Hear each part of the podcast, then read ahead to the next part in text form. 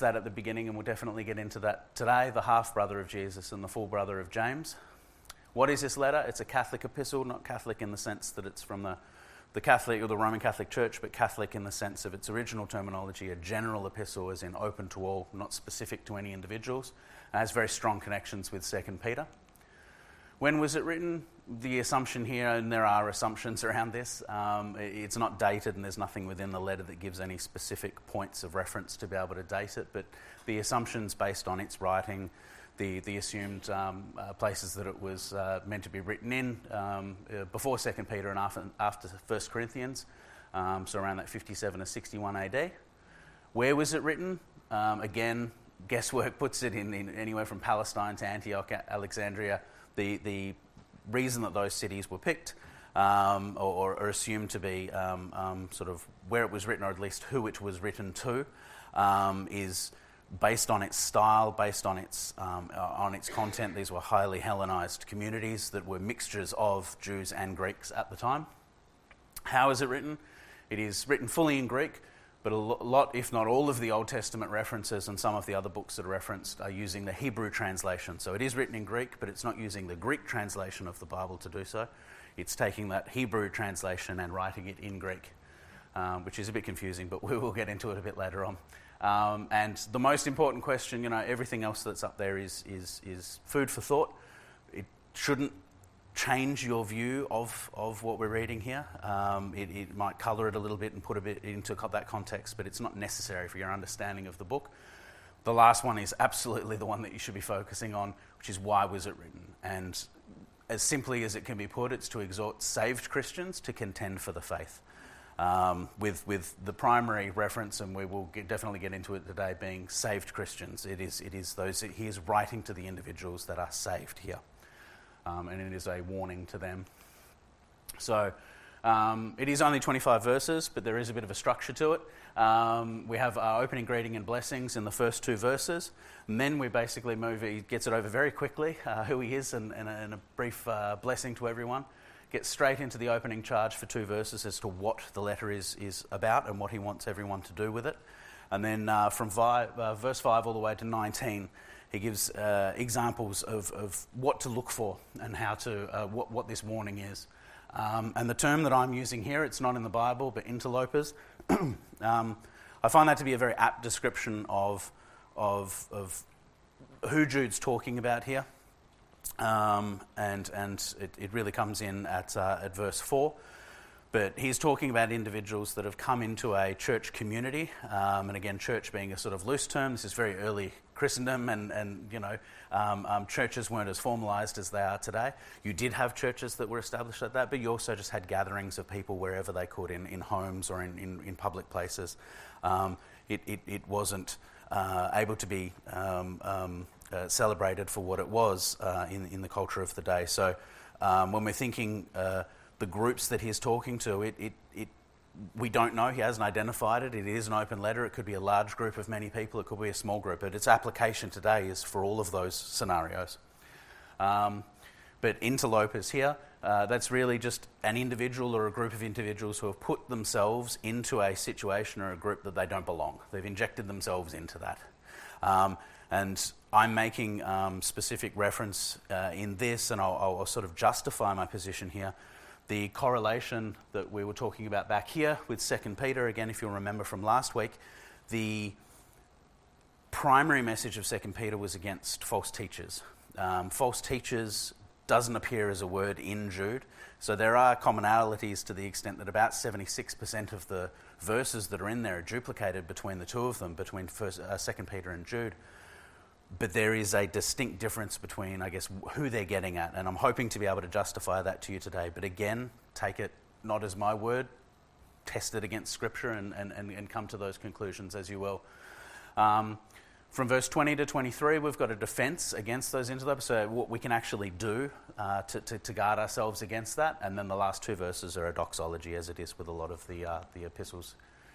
So we might get stuck into it. I'll, I'll kind of go um, verse by verse and then break down uh, what's in there. Uh, I'm not too sure if you're individuals that like marking up your Bibles, but I'll sort of call out things that are, that are at least worthy of underlining, whether they be in the Bibles directly or in your notes. But uh, A word of warning I, I do get rather deep into this and, and, and rather nerdy with the numbers and bits and pieces. You don't need to. What's up on the slide has a lot of detail. If you want to switch that off and just listen to me, feel free to do so. Um, I've got a lot of the Strong's numbers, uh, which basically allow for a cross reference of specific words, or all the words ultimately, in the Bible from both Hebrew and Greek. You can look those up on your own. I have broken them down. I've given translations and bits and pieces. They'll be up on the slides. And when they're worth talking about in detail, I will. But feel free to take whatever notes you wish to away from today.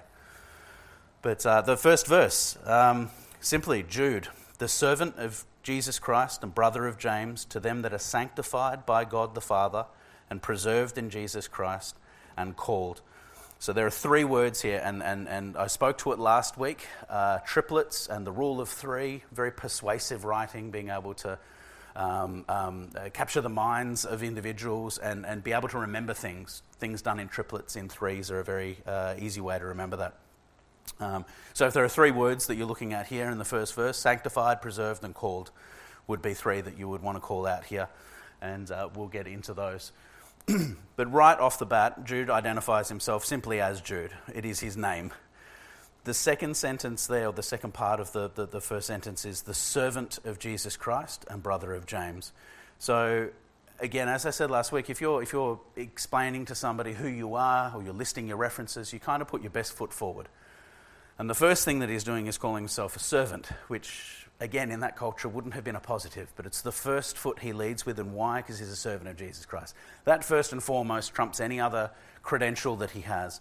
When anyone's writing an epistle to somebody, you're kind of justifying who you are to who's reading it. Who are you to tell me whatever it might be, dot, dot, dot, you, you, you fill in the blank. Who are you to write this letter to me? Why should I be listening to you? Well, I'm Jude. Okay, I've identified myself and I'm a servant of Jesus Christ.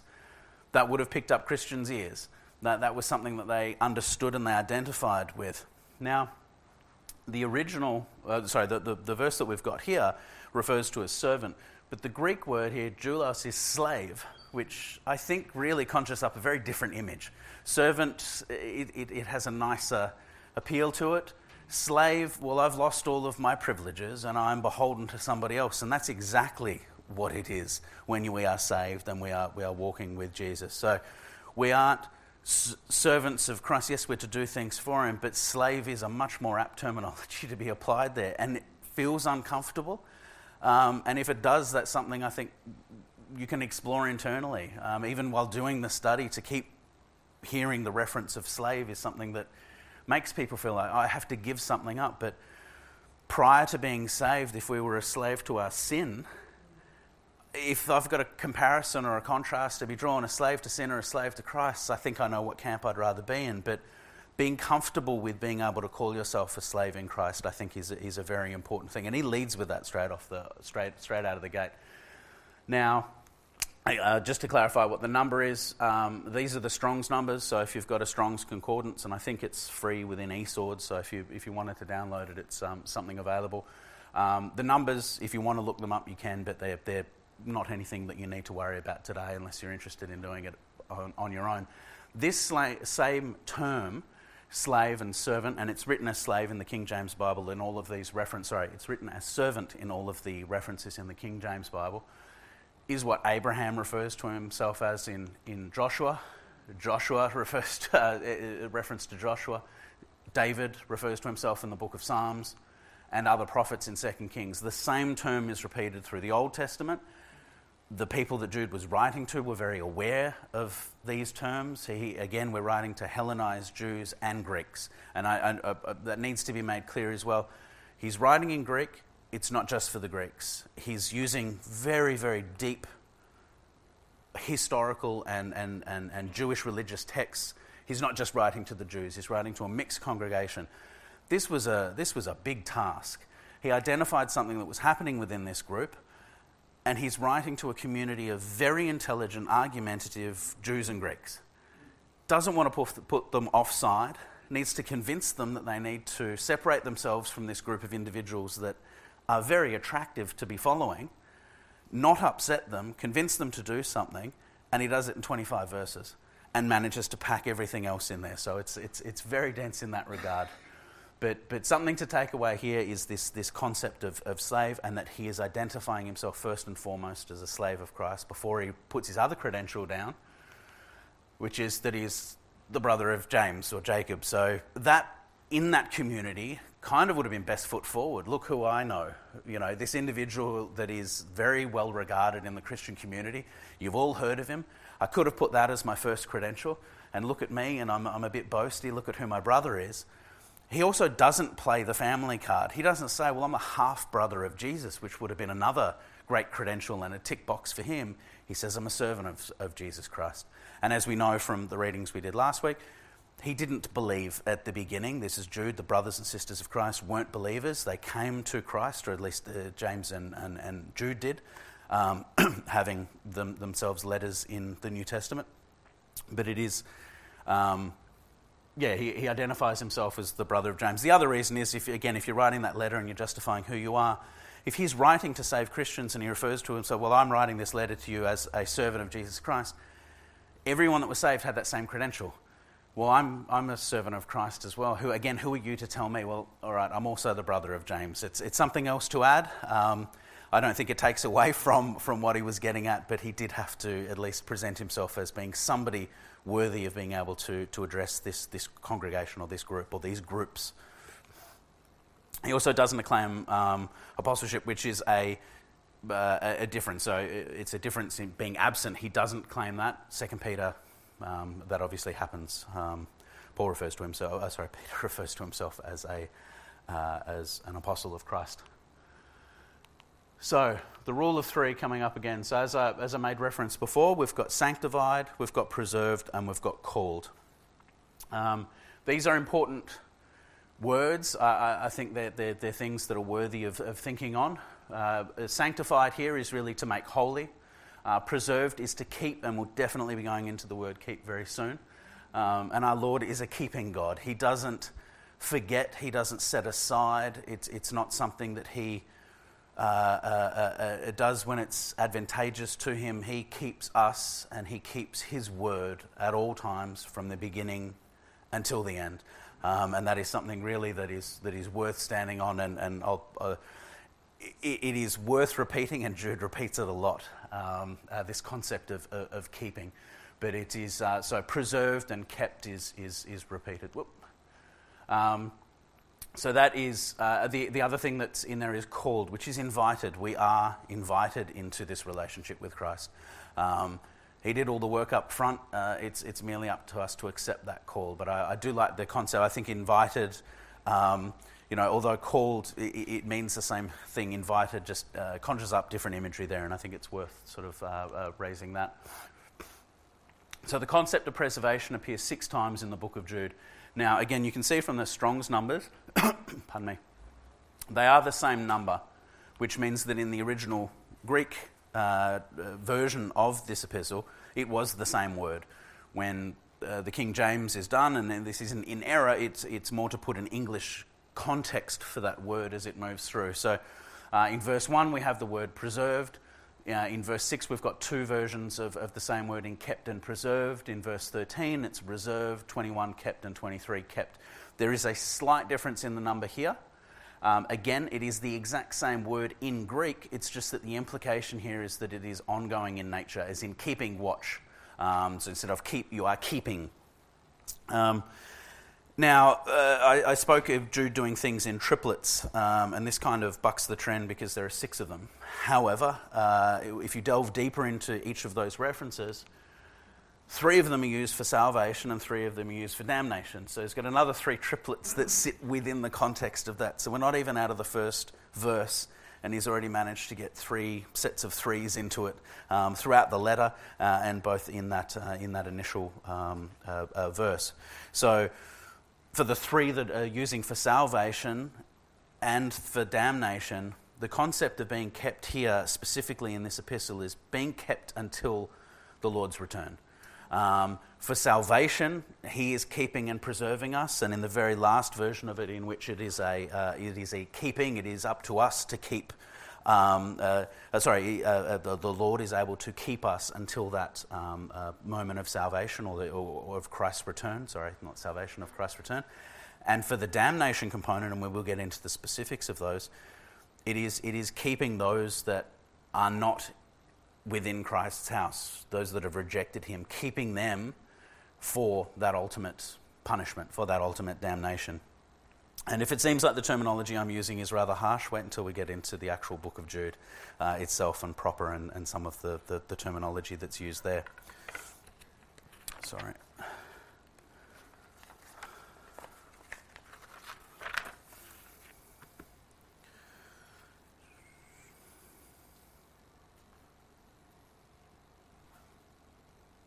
Okay, sorry, my apologies. I've left out two references that I wanted to include when I was back here in, um, in being called. Um, so, this concept of being called um, as an invitation, we've got uh, two references that I think are worth bringing up.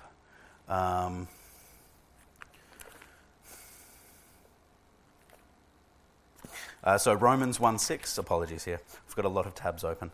Um, uh, 1 6, so, and you don't need to flip to it. Uh, you're happy to write it down, but I'll, I'll read it out for you. For any of the other references, I'll, I'll read them out for you. Um, so in Romans uh, chapter 1, verse 6, along whom uh, sorry, among whom ye are also the called of Jesus Christ. Uh, so it's not a concept uh, just specific to Jude, this, this, this invitation. Um, as we know, it's, it's scattered throughout the Bible, but just to give some additional references. We've also got one in uh, John chapter 15, uh, verse 16. Um, ye have not chosen me, but I have chosen you and ordained you.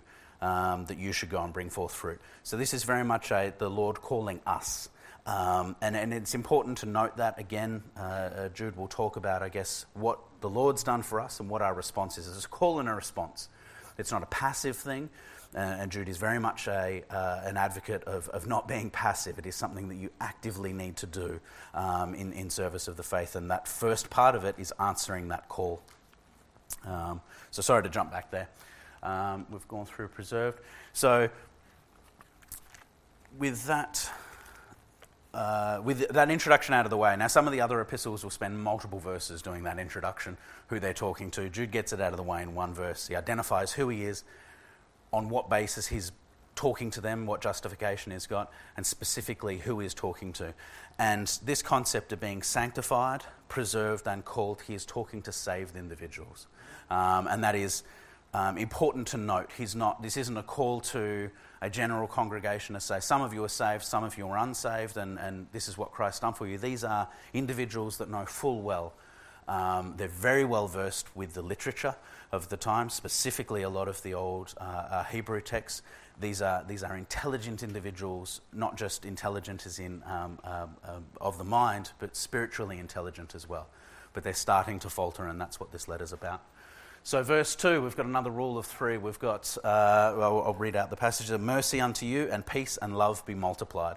It's a very short verse, but in here we've got the word mercy, um, which, is, which is compassion. We've got peace, and this is a very strategic um, um, sort of terminology used here. Peace, again, in Greek translated as peace, but it's a very common Hebrew greeting of the time, um, shalom. So, uh, he's doing this throughout the epistle where he does a mixture of cultures. Why? Because the people he's talking to are very mixed cultured uh, group.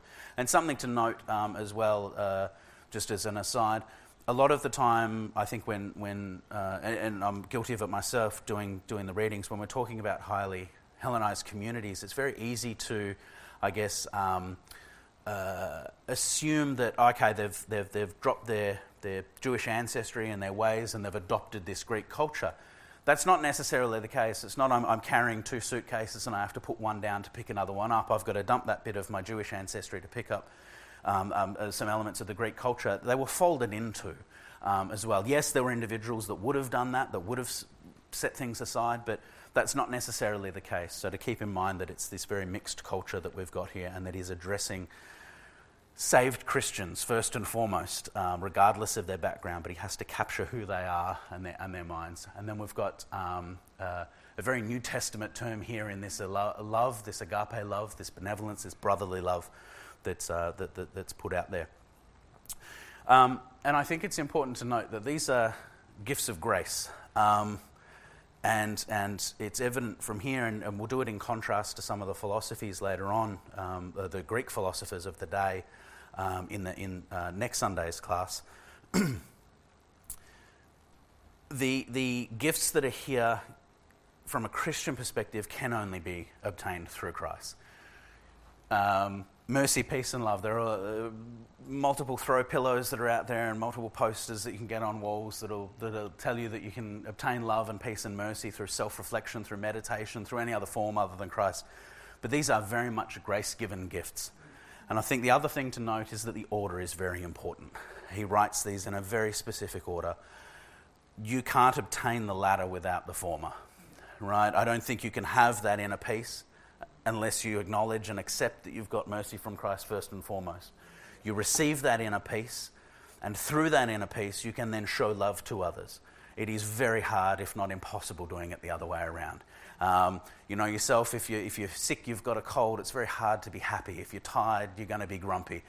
How much more so to show love to an individual that has, that has hurt you, that has betrayed you, that, has, that, has, that, that, that, that you know is a sinner, and extend that love to them. If you don't yourself have peace in your own salvation, then you can't have peace in that salvation until you've actually received that mercy from, Lord, from the Lord. So I think that, that, that order is very important.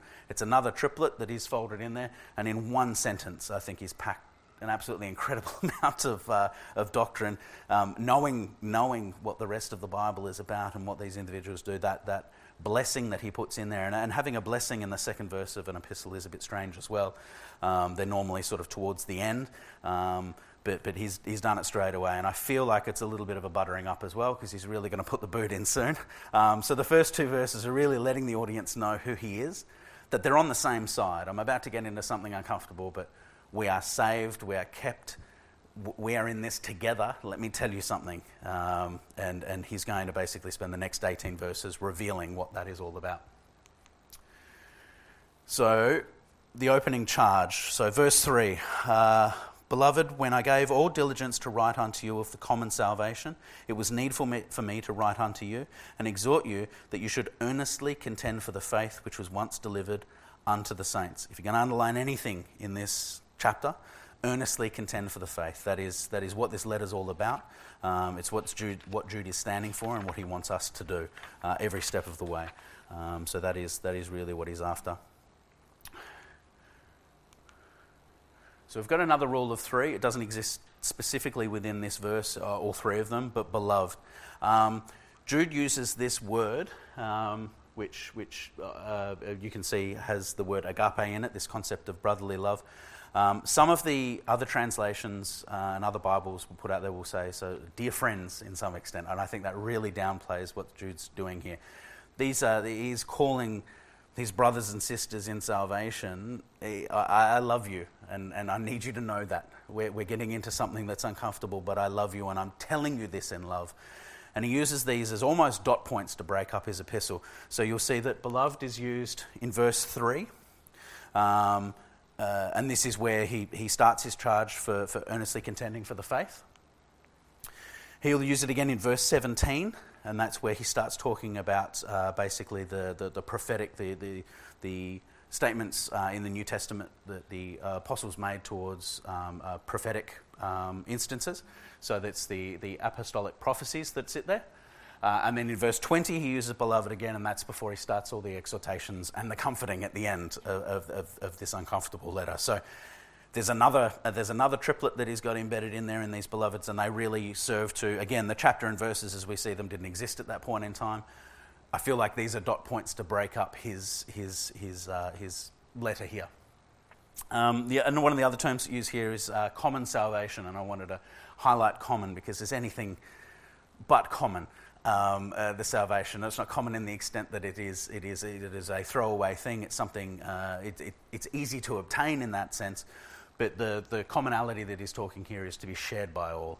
And again, this, this uh, reinforces this concept that these are stable, like minded Christians. These are saved people. He's not talking to a wishy washy crowd, he's talking to individuals this is a common salvation. We're on the same page. We have the same Lord. We have the same understanding of what this salvation represents. These people aren't confused as to, to, to, to where they stand. Um, they're, getting there, but, but he's, he's, he's acknowledging the fact that that is, is where they are. Now, earnestly content, I'm not even going to attempt to pronounce it. Um, there are two terms in here. So the uh, again, no, I'm not going to do it. I could do it at home, but I'm not going to do it here. Um, sorry, the, the second component here. Um, the, the, the definitions here are, are, are, very varied, but they all come down to the same thing to fight, to labour, to struggle, to strive, to contend. Now, that word on its own means that, but there's a smaller, there's an EP here, which is a, a primary preposition in English, and I'm not going to give you a, uh, a, a literature lesson here. But effectively, those are things like uh, that, that, will set things uh, in, in its relation to time or location, etc. So terms like before and after is a primary pre- preposition. In the context here, in the present tense, it really means that this fight has no end. And I think that is an amazing term to use here. It also puts it in the here and now. Um, when, when I first read Earnestly Contend for the Faith, what comes up to mind? Well, it's okay, I would stand up for Christ in this situation. If I saw this happening, I think I would speak out against it. But he's not, that's not what we're talking about here. You're already in this fight. You're there already. You are, I am, I am, I am urging you, I am, I, am, I am down on my knees here and I'm asking you to fight for the faith, not just when it suits you, not when you feel applicable. Fight now and fight until the coming of Christ. Right? Um, and, and uh, you know, uh, it's one that we've, we sort of, uh, a verse that comes up a lot. But uh, 1 Peter 5 8. Um,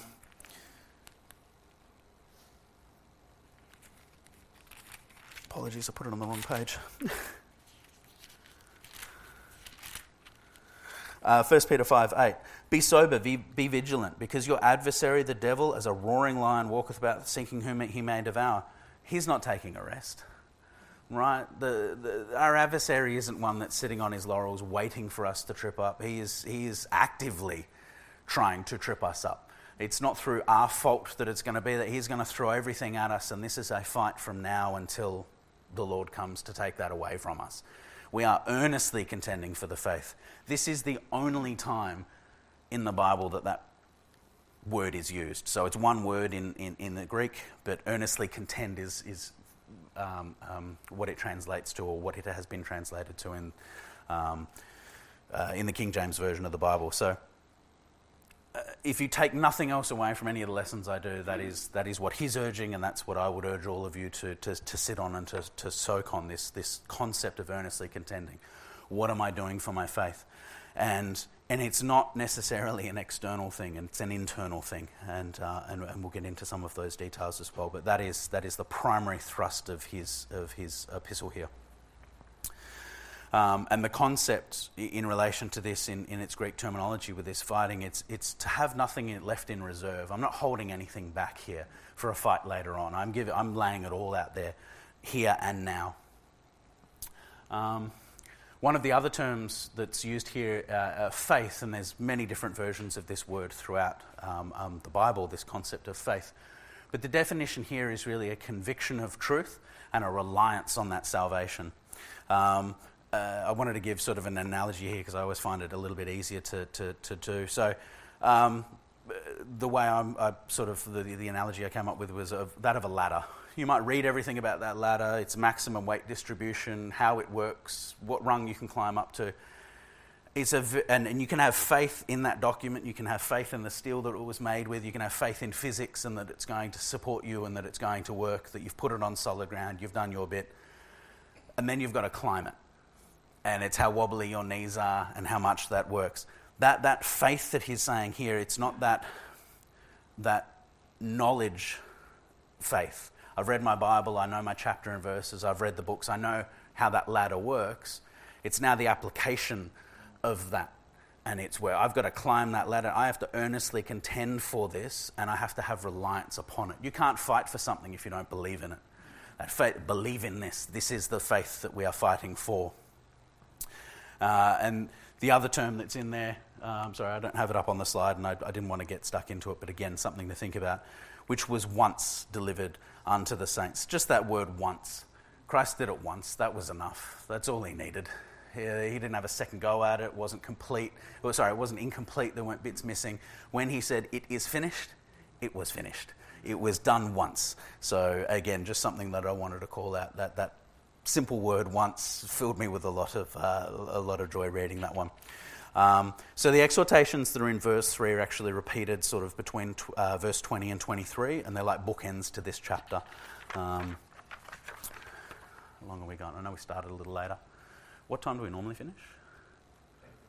10.15? All right, I'm, I'm, slow today. Pardon me. Um, so we'll get into verse 4. So, um, and, and this is the, the, the, thrust of the argument. So we know what we're meant to do, but why are we doing it? Why are we honestly contending, and what's the, what's the point of this letter? For there are certain men crept in unawares who were before of old ordained to this condemnation, ungodly men, turning the grace of our God into lasciviousness and denying our only Lord God and our Lord Jesus Christ. And, and this is where I guess the distinction between uh, Peter and Jude come up. These aren't false teachers, these are men that have crept in unawares. Uh, they're turning God's grace gifts, so the ones that were up in verse 2. Actually, I'm not going to do that because we'll spend forever coming back. Um, so in verse 2, the, the, the, grace gifts that he was asking, mercy, peace, and love, they're, they're, they're corrupting these concepts. They're turning them on their head. They're, he's asked for this blessing in verse 2, and now he's letting you know that there are men that are within your congregation, that are within your groups, that are corrupting these concepts. Um, they're, they're, turning the grace of our Lord, these, these grace gifts of mercy, peace, and love, they're corrupting the Lord's grace. They're turning it into something for their own endeavors. They're turning it into something sinful. Now, how are they doing that? We'll get into that. But, but that, is, that, is, that is what's happening within this congregation, and that's what's happening today. This is such an applicable epistle for every point throughout church history, from its first origins in which this was written to today, and again to continue, as it says, until the coming of the Lord. So, ungodly men. We've got six times that it's referenced in here as this term ungodly. Um, there are different references for these, and I'll get into some of the details, but ungodly is its, its terminology. Um, ungodly men, ungodly among them, ungodly deeds, ungodly committed, ungodly sinners, and ungodly lusts. Who is warning against aren't saved people. These are ungodly people. They are corrupting and perverting the word. That is not to say that they could not be saved later. No one is beyond salvation. But at this point, these individuals that's what they're doing. And their condemnation has been set from the beginning.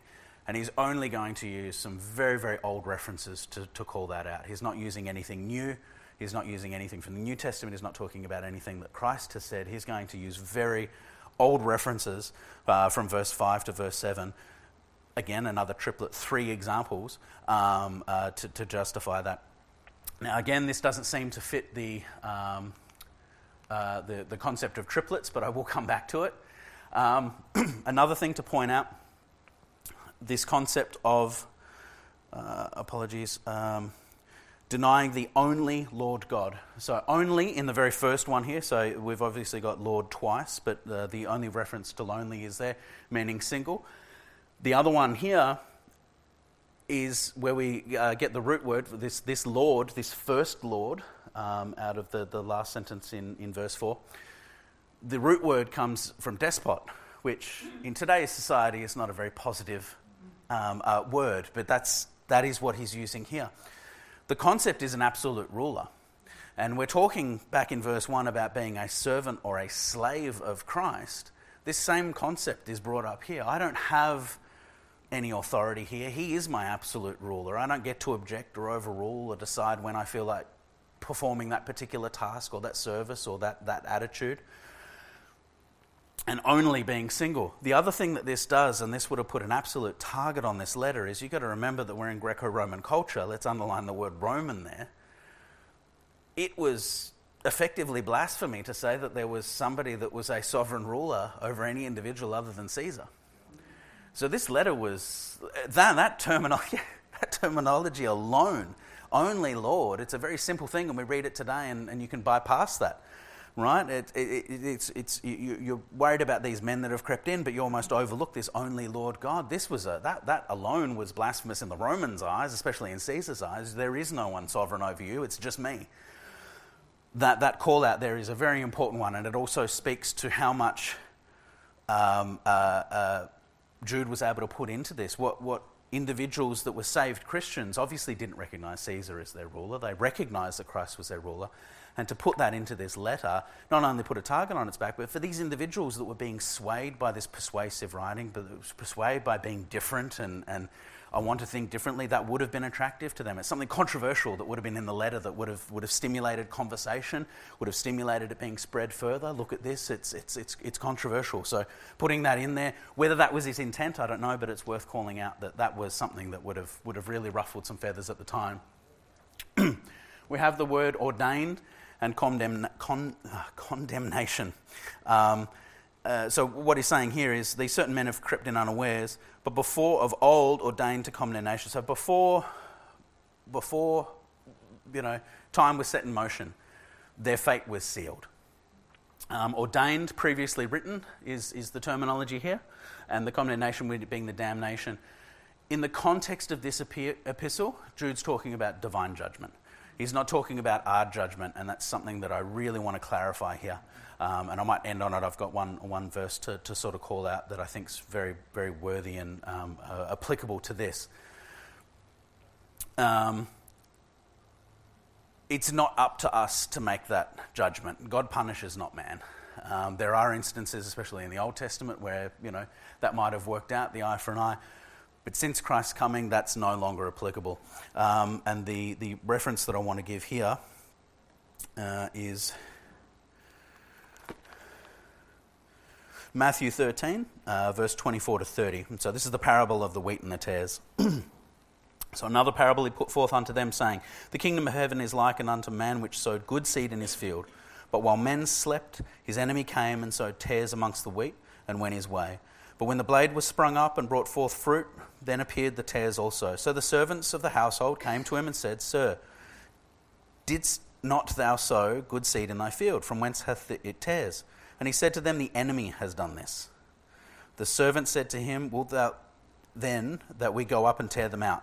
Now he's talking to the apostles here, right? So this parable is applicable to them, but it's applicable to us as well. So they're asking at this point, and I'll stop here and, and, and get to the rest, but I just need to call it out.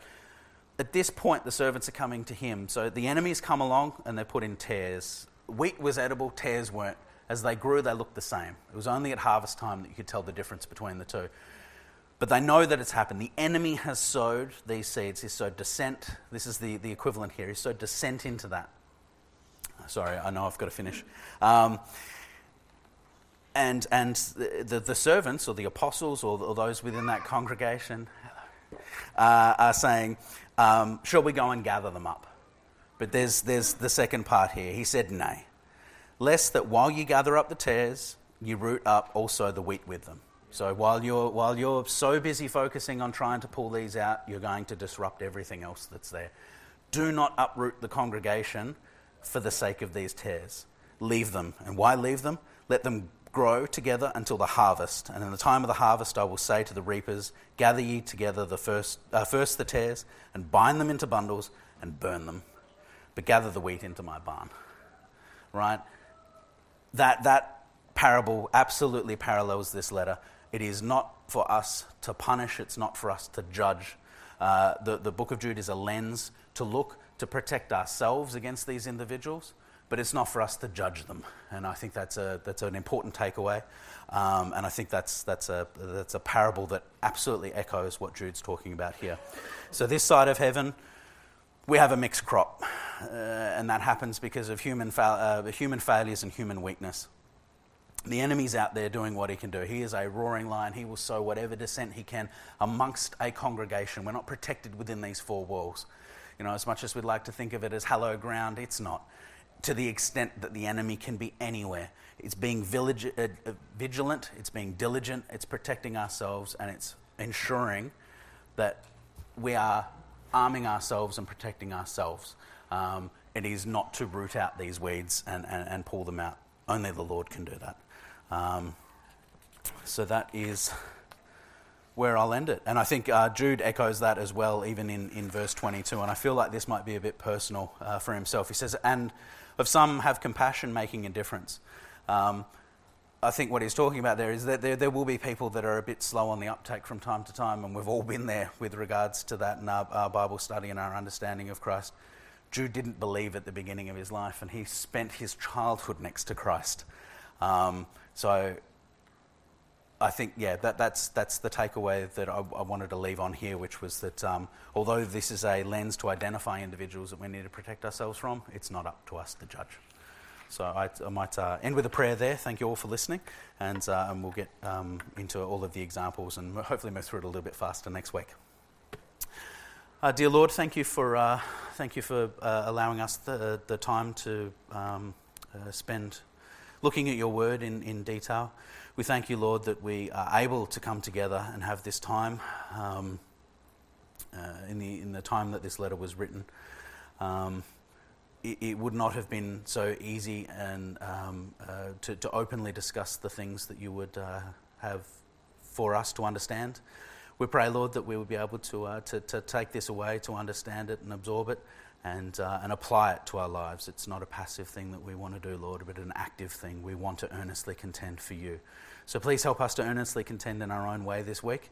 And, uh, and I pray, Lord, that you'll keep us all um, until we're able to either study again next week or you, you call us up. So uh, we ask all of this in Jesus' name. Amen.